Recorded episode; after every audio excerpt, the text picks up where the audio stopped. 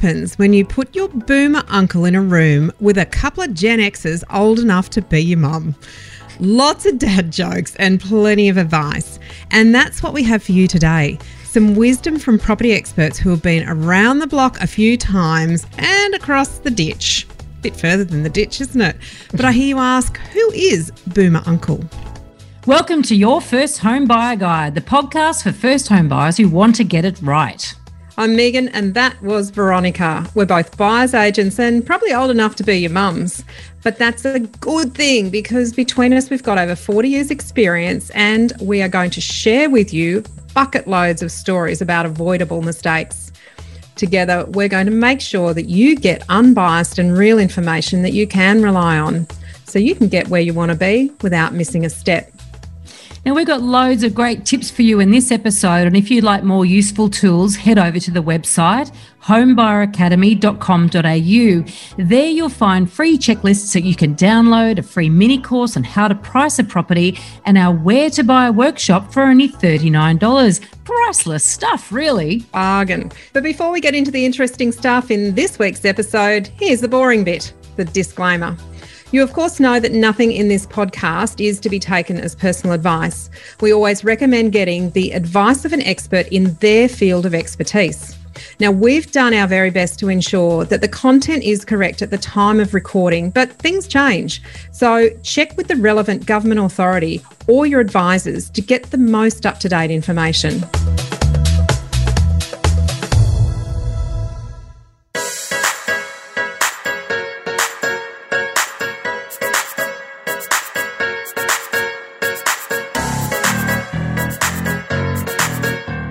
Few months ago, we received an email with the subject line, Oh my God, you are my spirit animals. of course, we initially thought it was a scam, but when we opened the email and read, I do what you do in the US, started my podcast in March 2019. I have helped thousands of US and Canada first timers. I would love to chat with you. So we checked it out and discovered an American man who reminds us a bit of ourselves, weirdly enough. He's been referred to as a boomer uncle by some of his listeners, even though he's not even a baby boomer. He's also Gen X, just like us. and then we met him on a video call. We could tell that even though the US property market is very different to here, there are some similarities in the lessons that old timers like us can share with you all. So here we are, and Megan is going to introduce our special guest, our baby boomer uncle, to you right now. Firstly, David, welcome. This is a lot of fun. This is, I, am telling you, I love the fact that you made fun of me saying, oh my God, in my subject line of my email. But I'm sorry, I'm a Southern California American kid. And I was, I was literally just searching podcasts and I'm flipping through and I'm flipping through and I found like you know a couple new people in America that weren't very good and there was uh, some good ones in the UK and then I found yours and I flipped my From lid. down under. let, let me tell you a little bit about David. David began his real estate career in 2005 and after serving hundreds of first home buyers in Southern California, in 2019 he decided he was sick and tired of seeing first home buyers being treated like garbage by the real estate industry. He kept seeing them passed over by the experienced realtors and used as guinea pigs for brand new agents getting their feet wet. We've seen that here. And learning the trade, if you like. Well, he didn't have time to retrain the entire industry as we'd all like to. So he decided to start How to Buy a Home podcast and peel back the curtain for first home buyers. Let them know the insider secrets and let them find the rare professionals that would give them service, the service they deserve. Now, with almost 800,000 downloads and hours of free education and videos at howtobuyahome.com, the revolution has begun, and first timers all over the US and Canada are getting empowered with real expertise from a true advocate. All frustrated renters seeking real quality information and guidance. David, awesome. Thank you so much. I, I, can't tell you how much fun it was to find my two moms down under. Uh, you, your your passion and fun and vibrance. I went, it was great because, it, you know, my, I've got kids that are 16 and 12, and when they come home and tell me the, the brilliance their teachers just taught them, you mean the same thing I've been saying for 16 years? it's when Yeah. someone else says it, isn't it? so it's phenomenal that I've got you. I mean, I'm just, I'm telling all my listeners, I'm like, go to your first home buyer guide podcast and listen to the mums because they're spitting the same facts that I've been spitting for so long, and I love it. And I, I'm really, I really love talking to you guys. This is going to be fun. There's some, some real differences between the US and, and Australia. And I, I think we want to really point that out because this is not about us giving advice to each other's listeners. It's, it's actually, there's some underlying strategies and some mindset that is common across all first home buyers. And that's really the essence of what we wanted to share, isn't it? Because it's it's about having a mindset, a really long-term mindset, but being able to make decisions now with the information that we've got now and where we are in the world today. Yeah, I think that's probably, you know, in the, the times that we've chatted a little bit already, just, you know, it's, it, we sound like a, a, a bad, you know, commercial trying to preach diversity that, you know, we're all alike in so many ways. Uh, what's, re- you know, it's so different, the buying process there than it is here. And it's actually because of that difference that you have you, your homes appreciate faster. You have variable mortgages where we have fixed. But in general, the thing that really blew my mind when we were talking is just the one thing we see with first time homebuyers is the fear, the confusion. Mm, mm. And and then they start buying with this beautiful little phrase that we just kind of popped on. It's it's a present day mindset for a long-term goal.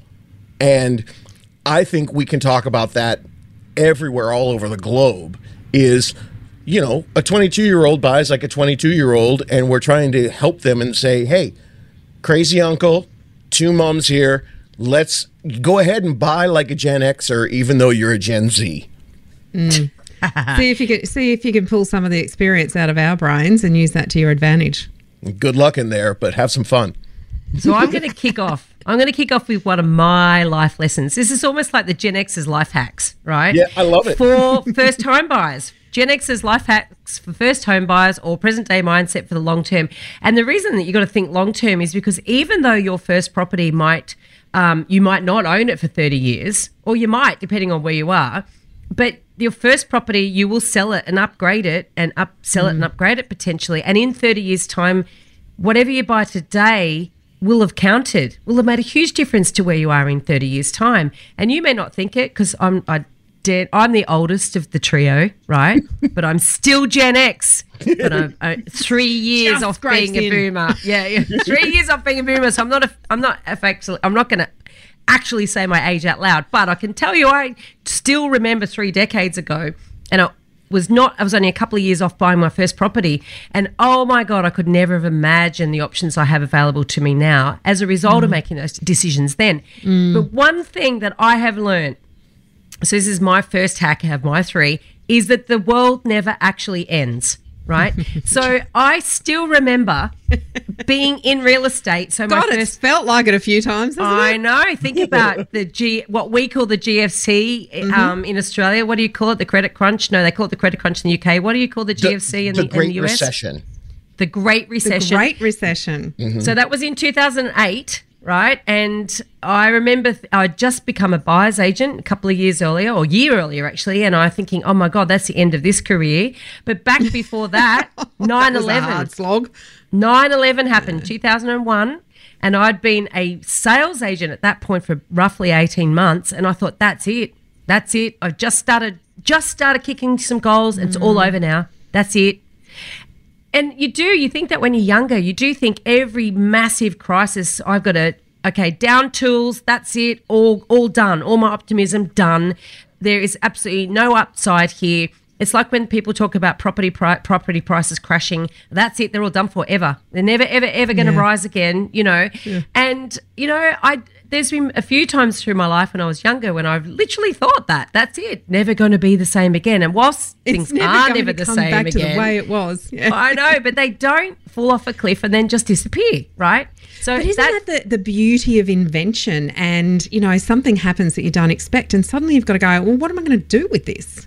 And is that kind of the basis of what you're you're going with, Veronica? And and part of that life hack is it might not be the same as it was going to be, but geez, it could be better. Well, it might. It's just going to be different, but it's also Mm. not going to end. not necessarily, you know. So that's my first life hack. Yeah, I tell What do you got, David? Come on, I was hit gonna, us with I was gonna. I was just gonna add on to that and say I don't, you know, uh, this isn't Bitcoin, gang. This has been around. this Yeah. is, this has been around for centuries. There was a there was a statistic in the United States that said that uh, since the Revolutionary War, if you owned a property for ten years, you never lost money. Since 1776. Now, the only time that that happened where there was one 10 year period on the calendar was when we had our Great Recession. But that would have been if you timed it awfully. What was crazy about our Great Recession was in 2008, everything crashed. By 2013, just five years, the market was back. And two mm. years after back to pre-crash it- it- levels? It had almost doubled just a couple years mm. later. So, And that's the thing we don't often see in headlines, isn't it, David? Like, it- No. it- and that's that's a really interesting thing to look at because Veronica says it herself. You know, sometimes people say, "Oh, this suburb is already gone," as if it's not going to have any more growth. yeah.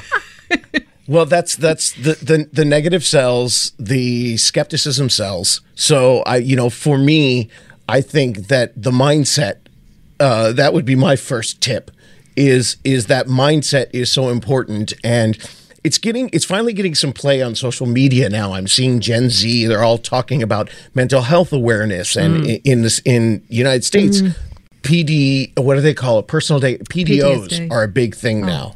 When you're interviewing for a job you you you talk about personal days off mental health sick days and it's so funny to, to me that so many young people can understand the mindset to stay healthy but they can't it's hard there's more fear when it comes to a mindset to plan for the future. And i want to tell everybody if you're feeling anxious i've got the cure for anxiety. How about financial stability you know you It just does definitely help. Mm, it certainly so does help. you know my it? my personal story that I've shared on my show was when I was 21 years old I rented until I was 28 29 uh, so not eight nine years in the 90s when I got into real estate I did a spreadsheet that was $104,000 in 90s dollars when I moved home from Hollywood back down to my beach town in Orange County California uh, I got a $1,500 security deposit back. I could have easily purchased a home when I was 21 years old with maybe five or ten thousand dollars down, and my mortgage would have been exactly the same as my rent. And instead of moving home with 1,500 bucks, I could have moved home with hundreds of thousands in equity. I could have rented that place out and had income coming to me forever.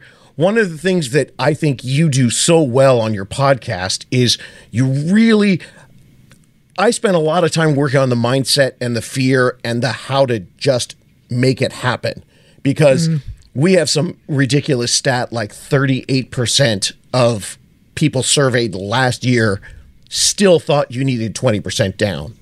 So mm. right. I'm doing a lot of of of hey, hey over here. Listen, you don't need to.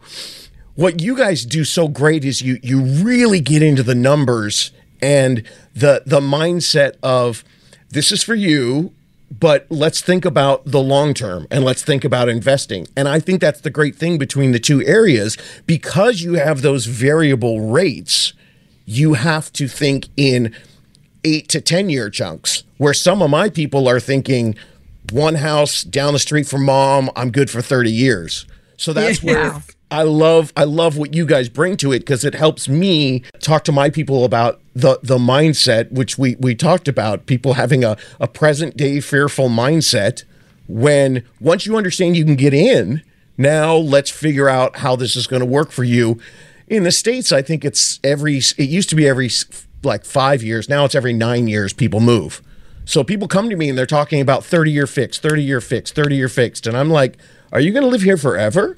Are you going to have kids? Do you And ever think you might get a promotion?" Do you know they never leave the hometown? They raise their children around the corner from mum and dad, and and that's their life. But majority do. of people, yeah, they they throw they they're expanding. They're going out there and they're they're looking at other ways to do this and other ways to live.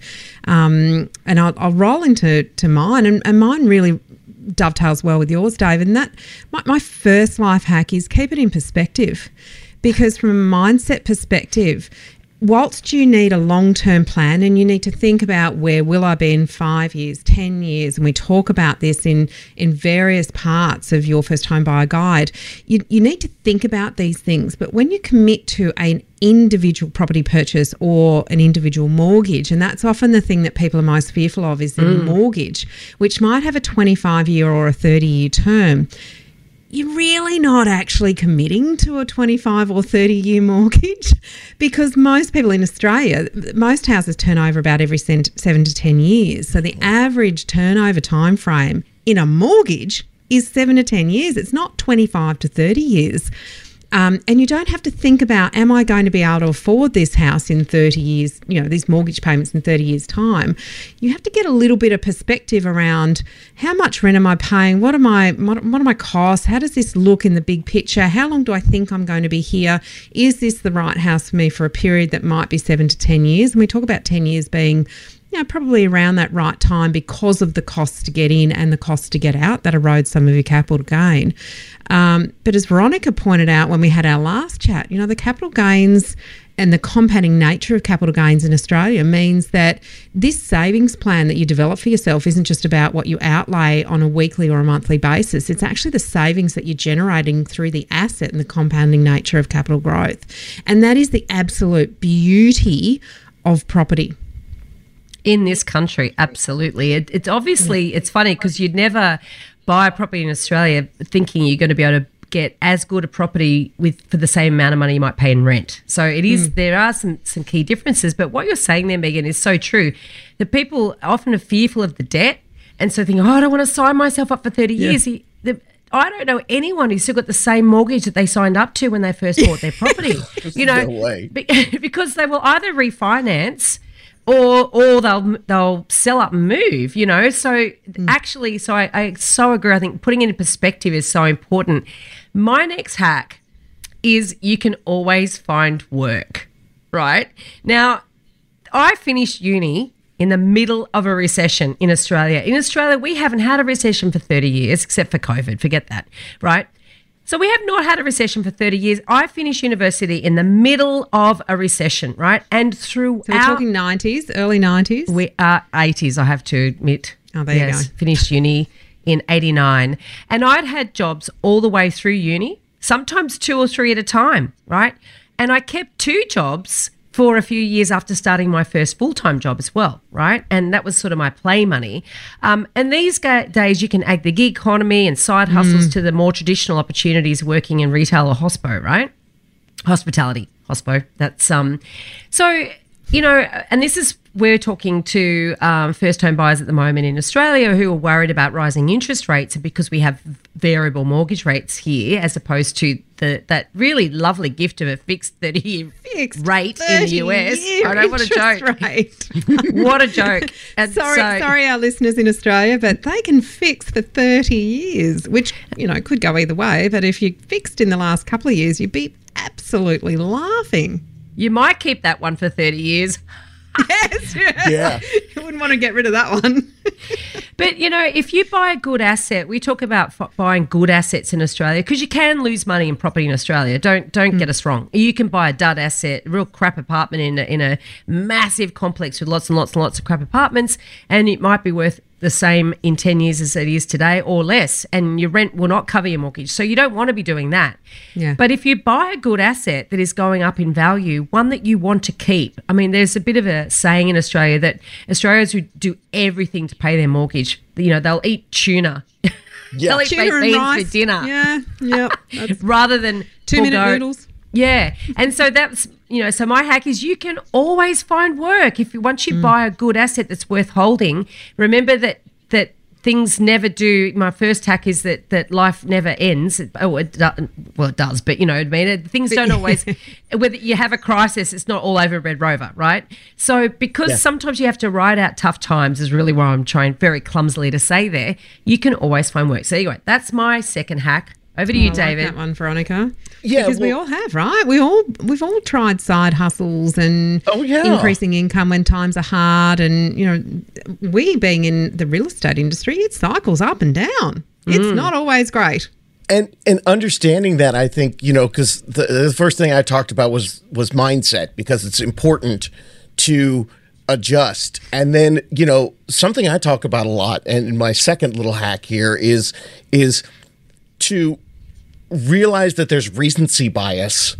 You've mm. only been thinking about this for two years and listen to your moms. Listen to your crazy american uncle. Let us give you all the the long history so that you can have that perspective. And when you understand the history and the data of everything and you realize you you can actually see those cycles in black and white you can hear that the the GFC for you and the Great Recession for me was 2008 but we were back in America in 5 years you know Yeah. the I, I think the perspective part of everything to to once your mindset is set and you realize it, well, how about this fact and data? You remember where we were a couple years ago? The world was freaking ending. And mm-hmm. nobody and We're look at us. locked up. And and and last year or this year, 2022, I've helped thousands of people buy homes where, you know, a couple years ago there was nobody even wanting to leave their home or their rental or their apartment. And that that perspective and understanding if you have the the real facts and data and not the clickbait headlines not the people just complaining on your social media not listen listen that's the sad thing. Even with the news now the news is still got to get you they got to keep Got you. to be sensational, hasn't it? yeah the scarier the And headline often doesn't relate to the actual topic that is discussed in the article. Well, right now, right now we have so many headlines in the U.S. Housing's dropping at an incredible mm. rate. Well, yeah, mm. it was insane. It's like if if you've got a scale of one to ten and something's running at eleven and it goes back to nine and a half, Yes. if people go, "Oh, it dropped so far." Well, yeah, it had to, or we were going to blow up. So But the perspective is nine and a half is still good. exactly. And that's what's not sort of coming through in some of those sensational headlines and articles is, and Veronica, you talk about it as well. And, and we're not seeing it as greatly in Brisbane yet, but when you are running at 11 and you come back to nine and a half, it is still good because we've got to look back further, further and further to say, oh, look how far we've come since 2011. I hear an auctioneer. I had an auctioneer describe this really well, saying basically, you know, we were just flying, we were driving down the freeway at 160 k's an hour before, and now we've slowed down to 120. We're still going fast. It just feels like we're going slow compared to 160. Yeah. And we do, we readjust to our new reality all the time. And so, but also, you know, it, it's so much more negative. Oh, it's falling. And it's interesting because you see these charts. Um, talking about data and numbers and, and I look at these charts that show growth rates. And if you look at the rate of growth in a chart they're really volatile. Your actual C as opposed to growth so the rate of growth versus the growth. Um, and the charts it's interesting to know when you got headlines and articles which chart they choose to use you know Yes. the rate of growth showing how the growth the growth rate is changing month to month versus the price change. And it's a subtle thing but on, honestly when you see those charts it's alarming because they really go up and they go down they're really really scary. It took me a long time to wrap my head around them myself and i consider myself an expert in this space I, you know, Well, I I, was listening to one of your your podcasts, and it, uh, I don't even know. It might have been two or three years ago, and you don't remember. But I think Veronica, you brought up a book about this. ah how to lie with statistics Yes, that, was, was it. first How to lie ever with statistics. Lies, damn lies, and statistics. Which Yeah. which which sounds like it's it's a horrible evil book, but you explain that it's actually so that you can recognize when it's being done to you. And yeah Yeah. You can get this. This was written in 1954, How to Lie with Statistics, right? And it is a really easy read. You can get it online. I actually found literally a photocopied version that had been scanned online. I didn't even have to pay for it. Um, Oh, so great. it's out of copyright, you know, which is a bit sad. I mean, you probably could pay for it, but I, you know, I, I, that's what was what popped up when I first Googled it. So I read this thing. Kent Lardner, who's our resident, our data geek here, he's the one that put me onto it. He learned, he read it at university, and honestly, it's the best read. And it's not a hard read. And once you read that and you get and understand how things get pivoted, you and that's not even a life hack that was even in my list. But yeah, I love that book. I, It I- so when true you said it in because the if you look at a newspaper, you can have the same set of statistics supporting two different sides of the same argument. Yeah. And I think that's so important to be aware of. And it's such a good point for you to make because you can. You can read two a- absolutely opposing ideas about the property market, but using the same statistics. which is why it's so important that we point out to people, you know, not just in Australia or the US, but everywhere, that when you're buying this present day mindset is so important to realize that, you know, self awareness is the people who are the most self aware are the people who succeed. If you mm. understand not just your you know fantastic things that you bring to the table but some of your flaws and your blinders and I think one of the things when people start hearing the stats it, that they don't realize is that, you know, I, I want to say to them, but I never do because I realize I will sound so pejorative and so talking down to them. I want to say, sweetie, you're 22, you're 24, you're 25. Do you think, and, and if you're still here and you're listening to this podcast, you're what, 25 minutes in? So I'm pretty sure that you've n- never been evicted in your life. That you know you're you're probably thinking about, and if you have, not a problem. We could still make that work. I'm just saying that the people who are here listening to us ramble on about this, you're in way better shape than you think you are, and hmm. it's only going to get better. Do you think you're never going to get a promotion? And yet people buy like that mortgage today.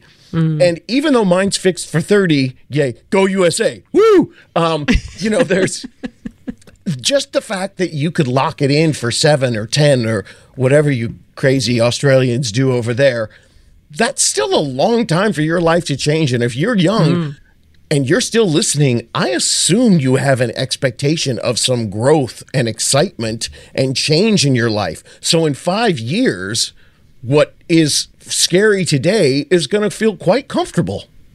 Absolutely. Yeah, exactly right. And and it and it rolls into my next hack, which is if you get it wrong, you can recover. Because fear is one of the biggest things that stops people taking action. And sometimes it's what you don't know that you don't know that actually makes you take the wrong action.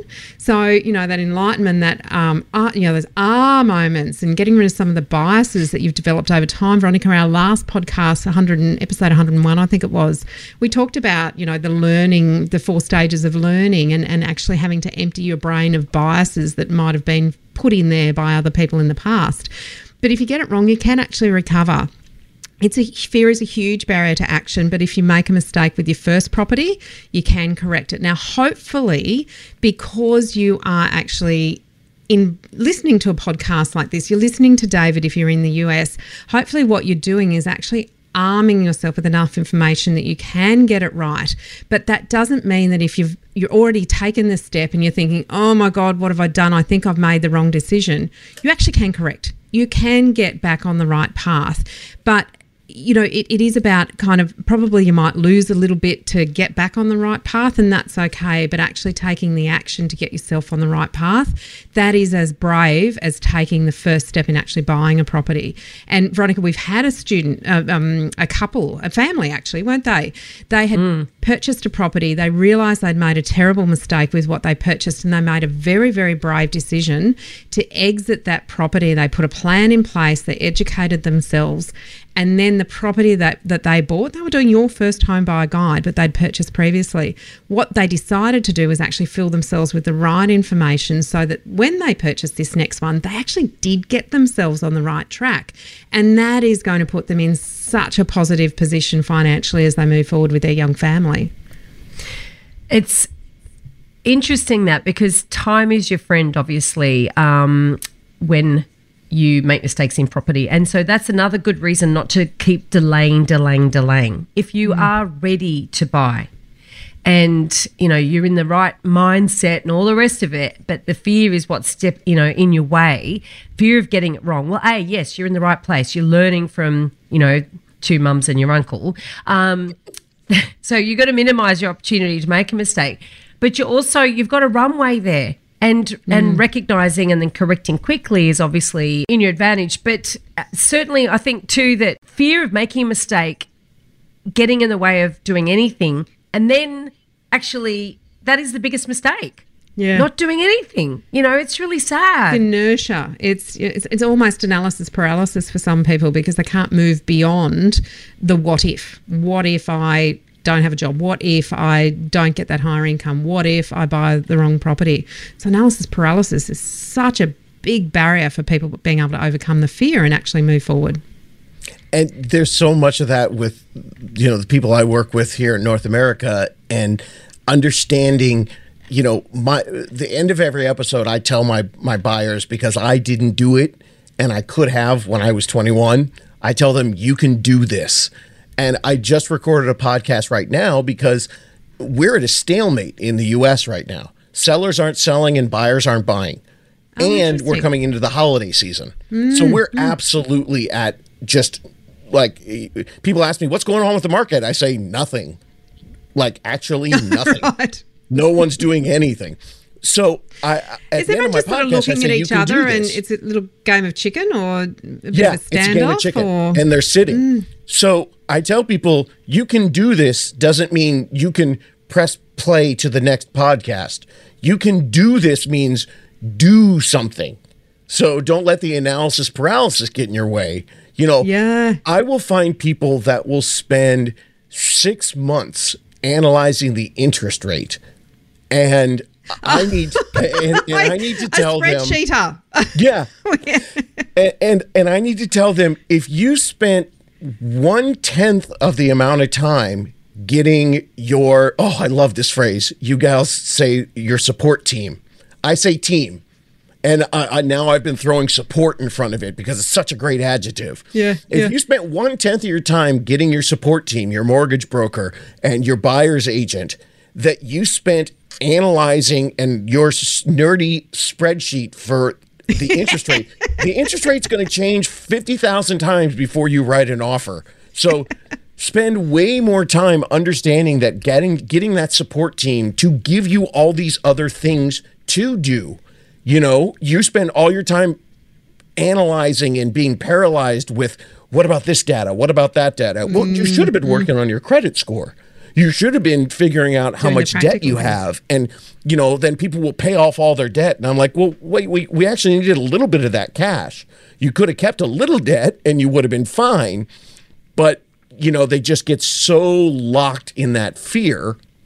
And that's yeah that that is, that is something I see so often, and that's why I love what you guys talk about. The They spreadsheet's a really interesting one because sorry, this is what we do. This is what we do, David. We go blah blah blah blah blah. we get a Um, bit excited love and talk over each other I had a client who was an engineer and he was a spreadsheet king. And I yeah. swear to God, I ended up saying to him, if you don't delete that thing and start making some decisions, I am going to take the computer away from you because he was extrapolating out 9, 10% interest rates. And this is a, a few years ago when we were Yeah. sitting at a, oh, somewhere around four, three and a half, four. So pre COVID. And this, this, the, the analysis that he'd done over about the last 30 years of interest rate rises and falls was just paralyzing him. He could not make a decision and move forward. And yet he was on a, a really strong upward trajectory with his income. So career wise, he actually was, you know, a little bit light on what he thought he was going to be earning, way over the top with interest rates. And I said to his wife, if you don't get rid of that thing, I'm going to throw the throw the laptop out the window. he'd be driving her nuts He Like, absolutely would. her. She, She'd was just quite. like- she was quite relaxed and and, and a little bit um, bohemian, you know. So they actually worked really well together. But you know, it took a little bit of counselling to move those two forward. yeah, I had a girl who works for Apple uh, who still hasn't bought. Uh, she's in you know Northern California, the Bay Area, where Apple's headquarters are, and uh, I have a song every time she because she'll call me like once a month, and she rents for you know $5,800. And so I just, you know, I'll say $5,800 wasted. I'll take your call. And then, you know, I, I, I make it different every time to keep her entertained. But, you know, every month that she, that she waits, Just can't commit. you know, Well, there's mm. there's got to be some people that just let fear dominate their lives, and unfortunately, life does go on. You know, when you do get older, and you do do not want to get to our age and not have a property. I think that's sort of fundamentally you got to be thinking. At some point, you got to make a decision. At some point, you got to take action. At some point, otherwise. You are going to get to our age and not have a property, and then mm. you look around all those people and you go, "Oh, it's not fair." It's actually totally fair. You you had the opportunity. It's it's what you do with that, and I and I do I do understand the people that, particularly the numbers based people, who get very fixated on one number because there is a lot of negativity out there in in the press. And there is a lot of fear around mm. debt, and there's a lot of talk about it, particularly in Australia. We, we've got very high levels of household debt, and debt is a, something you want to avoid, but not all debt is bad debt. And it's having the concept of what is good debt versus what is bad debt. And this isn't even one of my life hacks, but I'm going to throw it in there. Um, maybe I should swap my my last life hack because good debt is for on assets, things that actually appreciate over time. Good debt might be your college education. You know, going into debt to get an education, buying a if you're a plumber, buying a van, going into debt to buy a van, the tools of your trade. That could be Because it good debt. generates an income as opposed to a car that just looks good. That's exactly it. You don't want to go and buy a Mustang necessarily, not necessarily good debt. Um, and that applies in Australia and in America, I do believe. Um, So, you know, and obviously a house or a home that you can expect to appreciate in value, so that comes back to making good choices again, is a good, that's good debt, going into debt for an asset like that. Bad debt, buying Mustangs, um, you know, going on holidays. Do you not go into debt to go on a holiday? handbags, shoes, holidays, all the things that that, stuff. you know are lovely to have, but don't generate an income or increase in value in a, in such a way. You could argue that a designer handbag might go up, but you know, Mm. there's probably not a lot of methodology around that. But the problem is though, they feel safer because they're small amounts of money. Mm-hmm, smaller. and that's the mm. that's the paradox. So they're not really safer because what they're doing is moving you further away from being in a position to get some good debt. And the good debt applied correctly will actually make your life better and, and return on that investment. So there you go. That therein therein lies that little lesson. Good debt versus bad debt. And see, and that that goes right into my next hack, which is understanding that that purchasing your home is a forced savings account. Yes. Uh, we've, Yeah. we, we've got a we've got a little university here in uh, the United States. Uh, you may have heard of it. It's called Harvard, and uh, It was has come go- across the, the pond, yes. Yeah, yeah, you have yeah. heard of it? I think it was 10 years ago, I made a video on YouTube pre podcast talking about this Harvard study. And the big thing they talked about was the forced savings account. And yeah, here in America, when rates were lower, it was a lot easier to be a straight replacement. So all you had to do was come up with the down payment, and the mortgage was the same as the rent.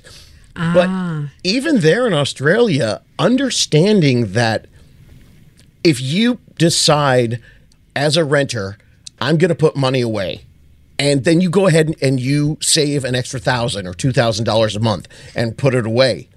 Well, you have the option. Let's say you go from a two thousand rental to a four thousand mortgage. By by putting four thousand into that mortgage, you're using two thousand dollars that wasn't being used anywhere. That rent money, that initial rent money is being used and then you're adding another 2000 to it and you're creating a forced savings account. And that I think is the mindset for people to understand okay, they just can't wrap their brain around it. Okay, here I am today. I'm already paying this much in rent. Yes. Yes, you are. How about we put that into a- an appreciating asset and hmm. sure then you got to stretch but look you were going to you were to talk to someone about a 401k or a retirement plan or something anyway so now instead of just putting money into just that extra portion now you can take this big chunk and put it into an asset that takes you you know to financial stability I, I think the other thing about that is you can add value to that asset in a way that you can't add value to perhaps a car or or a handbag, which is a more palatable feeling of debt or size of debt.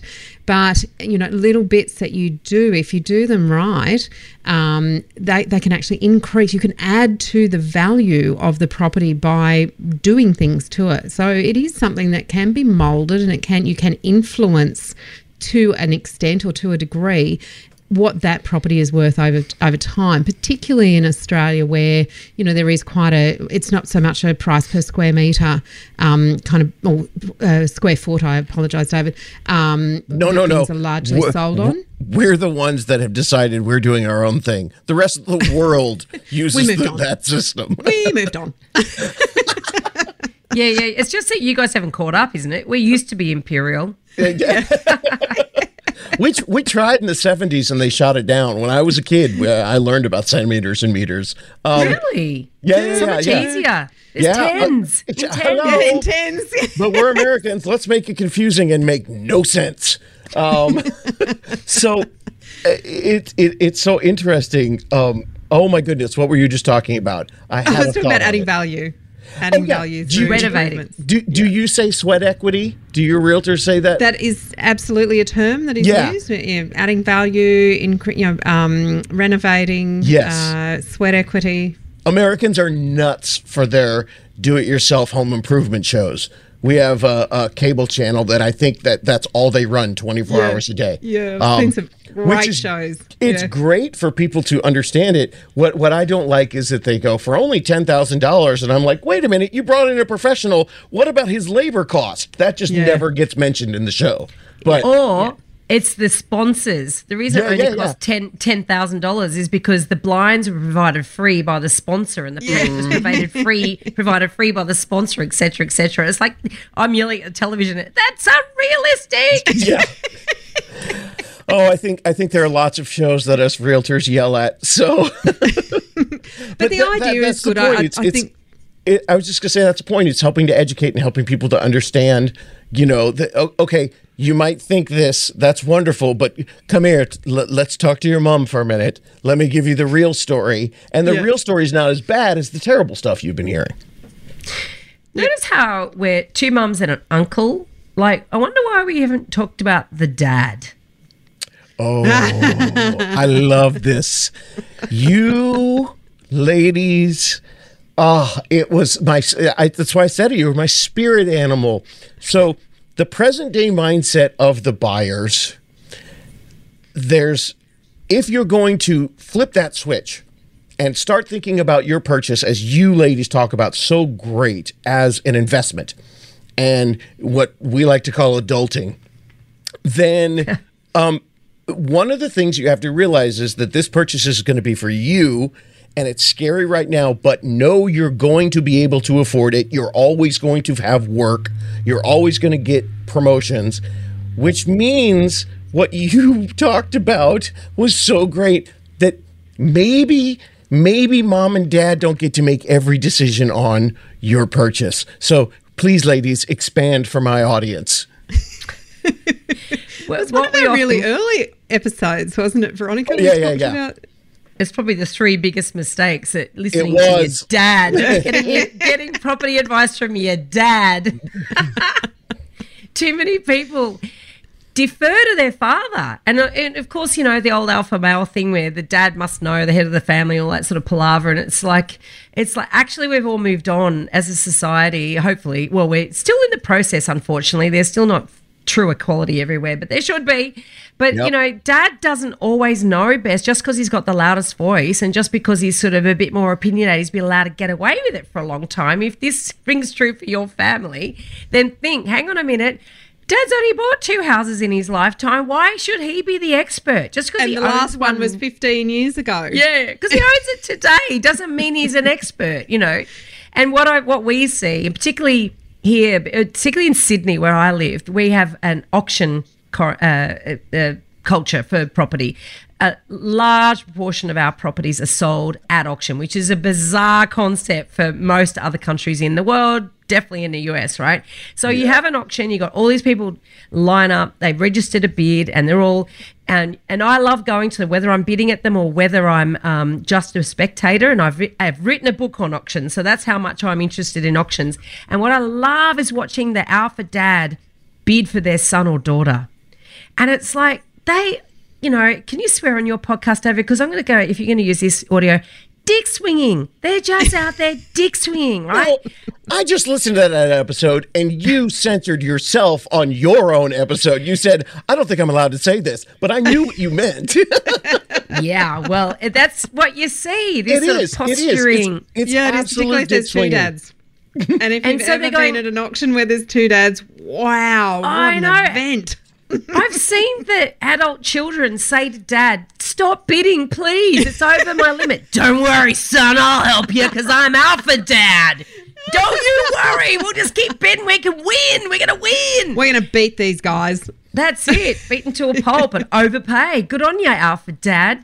It's just this sort of attitude. It's so funny and it comes out really often. It's often enough for me to have you know, written about really the testosterone bidder. But there's this definite sort of uh, the dad thing. I've very rarely seen a mum behave quite the same in public. I have to say.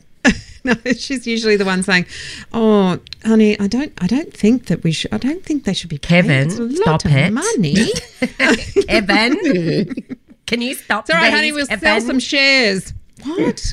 we, and it's it's so interesting that that you say that, and I, I, I try not to.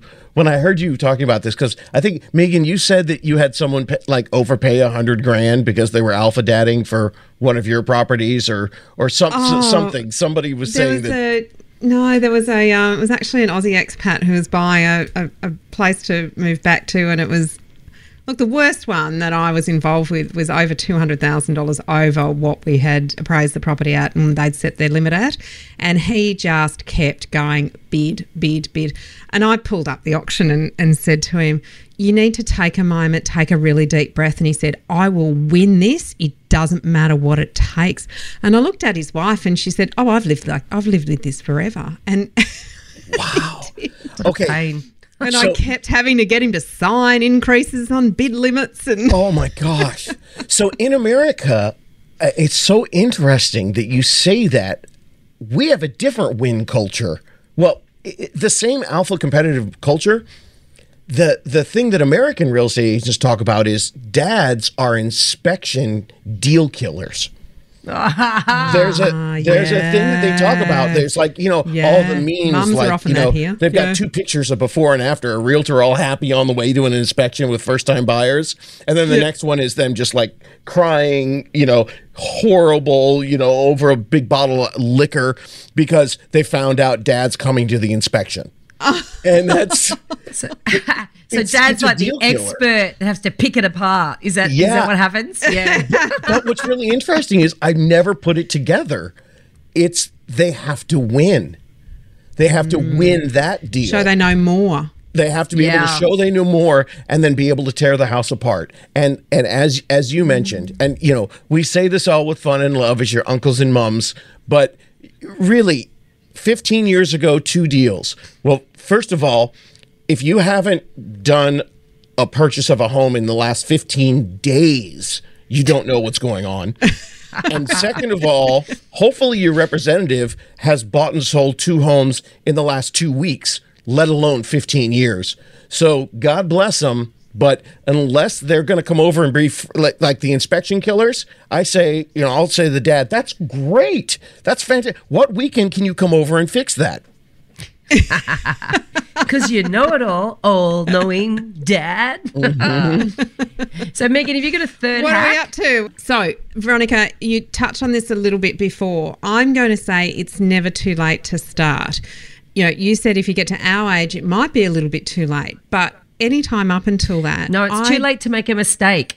Mistake, fair enough. Yes. Yeah, you can't So- recover from your mistake if you do it at our age.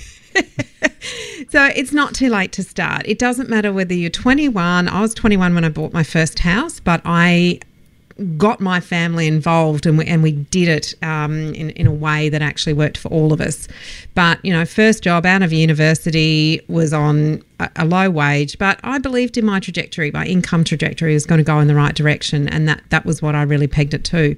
But the average age of a first home buyer in Australia is 35. That's based on the, the most recent census, and that's up from 26 in the 1960s. So we are definitely getting older. And Veronica, you and I did a podcast about the anatomy of a first home buyer a, a few episodes ago. I think it was 80, episode 89. Um, check that one out. But uh, in the US, I think, David, it's 36 is the average age of a first home buyer now. Yeah, same thing. Ours ours went up uh, to from 34 to 36 this Yeah, year. yeah, so we but we have the same older. thing years ago. It was in the 20s.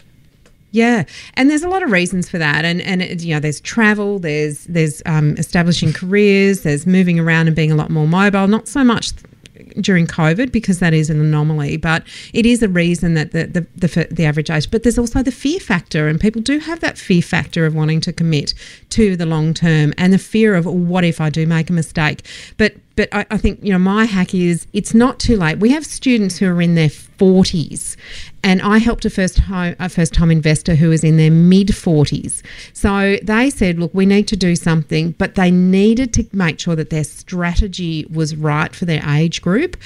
And they had to understand that their tolerance for risk was different to what it might have been in their 20s because they didn't have that big runway. So, leaving it longer will narrow your options significantly, but it's not too late. So, if you're listening to this and you are 40, it's not too late. You just have to do it a little bit differently and with a bit bit of a different strategy to make sure that you're managing for a much shorter time frame. I had a uh, a listener who uh, I ended up interviewing on my podcast, 59 and a half. Yeah. And she was an academic and, you know, lived the humble life of a grad student and then, you know, a published author. And of course, because our society is so wonderful, she got paid peanuts to do this. And eventually realized that as she was getting to this point in her life, uh, whether it was medical or you know what she was going to need to do to take care of herself, uh, that it, purchasing something and having it uh, again utilizing our American uh, wonderful system fixed, that Yeah. having that payment stable since her income was about to be fixed through our social security system, she could take her spreadsheet and write it out for the next 30 years and know exactly what she was going to pay and what she was going to get. And she was fantastic. She was, God bless her, she thought I was hip. I laughed at that, but I was like, sure I am, sweetie. Love you. Oh, young fellow, you. well, we've actually had a we had someone write in to us is in their seventies now, not exactly a first home buyer, uh, granted, but still a listener. And you know, I'm just thrilled to be able to help anybody, really. But um, Yeah. you know, how cool! It's young at heart, you know. But I, I totally agree with you, Megan. It's not too late as long as you can afford it, right? So it's that thing about your example there, David, with um, you know, if you've got a pension and you've got a fixed interest rate, you can get the mortgage and you can afford that, and and that makes sense. And and I think a lot of people, particularly if they've had kids and through those child rearing years, they may not have been able to afford it. It's got eh, you know kid expenses, education expenses, and all the rest of it. Yeah. You know, once you get through that. That changes potentially creates opportunities that way as well. So mm. sometimes do people do make sacrifices in terms of owning their own property until uh, when they've got more cash flow freed up and, and less, you know, less of those other responsibilities. So, yes, we are great encouragers of the, ol- particularly older women, because the fastest growing cohort of homelessness in this country is actually single women over the age of 50. So, Oh. we would like to help prevent that, you know, by getting more women into property ownership as well. So, totally on board with you with that hack, Megan. Yeah. Yeah. And I think it, that that falls right into the, you know, what we were talking about with the present day mindset and understanding that life will ebb and flow and you you you can wake up one day it was really funny you you were just talking about the the cash flow increase that you know a parent will get into their system when you know their child finishes university Yeah. or they move out of the house uh, here in america uh, we start at grade one public education, but a lot of people do preschool, and preschool is a privatized, paid. And I talk to a lot of young first time homebuyers who are so freaked out about it. And then I let them know, like, how how old is little Johnny? Well, you're about to get eight hundred dollars a month next year when he goes into what we call kindergarten here because that's free, and it, it, understanding those ebbs and flows of where mm. you are. It's never too late because you're going to either be making more or you're going to have more cash flow or you know something's going to change and you're going to be in a position as long as you're talking to the right people to figure out the right plan that can work for your lifestyle moving forward. Which goes back to what you were saying at the beginning about or we're somewhere in there about sure. the support crew your support team. Yeah. That that you know, getting the right advice. And and I love the fact that that you've got your podcast, we've got ours. That there's this free information out there. Um, and obviously, for us, if you want to do our course, you have to pay for that. You know, because that's the way our system works in America. The whole you know, you get a broker for free in America, and so you can get a free education actually on David's website as well if you're buying in America. It's a totally different system, you know, because in Australia it's very much user pays around pro- uh, buying property. Mm-hmm. Um, but also, when you go to sell it, you're not paying quite so much in your fees to your selling agent as well. Because anyway, that's a whole other topic, a whole other podcast. We're so thrilled to all get together and and run through these Gen Xer life hacks for you guys. Um, we hope you appreciate it. And if you really like hearing from David, then let us know and maybe we'll do another joint episode at some point in the future. Thank you so much, David. It's been great. Absolutely. And and I can tell you as a, a completely unbiased, just random guy from all the way around the world. Uh, if you are, want to be a first time buyer, the number one thing that everybody has ever told me is, boy, I wish I started planning earlier. I don't know what you gals are charging, but whatever it is, listeners out there, pay them three times as much and you will save 10 times because the people who plan for six or 12 months before they buy and getting the wisdom of these two mums, I just, it's something that, that there, there aren't a lot of people doing it. And the real reason to you listeners out there is because people in real estate they want to make the big bucks and they want to and but what you what you girls are doing and what you and you're helping people it is it's not going to make you rich and i know that. And the people out there need to understand that whatever the cost is it, you're going to make it all back. And that is a straight up they didn't tell me to say that. I'm just actually because I'm trying to get people out here to listen to my podcast because I'm just one weird guy going, I messed up. You shouldn't do that. Give me a microphone. well, thank you, David, for that, that as well. lovely. Thank you for your observations. We'll we'll uh, hopefully see you again soon. Thanks, girls. In this episode, we've covered a very small part of our 10 step online course for first time buyers. If you would like to learn more about the process and how to buy without making a mistake, then head over to our website www.homebuyeracademy.com.au. Don't forget to subscribe to the podcast so you won't miss an episode. And if you like what you've heard today, please give us an iTunes review. Five stars would be wonderful. It will help others find us as well. Thank you for joining us. We hope you found this really useful. And if you have, please share the love with others who you know are in the same boat. We'll be back next week with some more priceless stuff.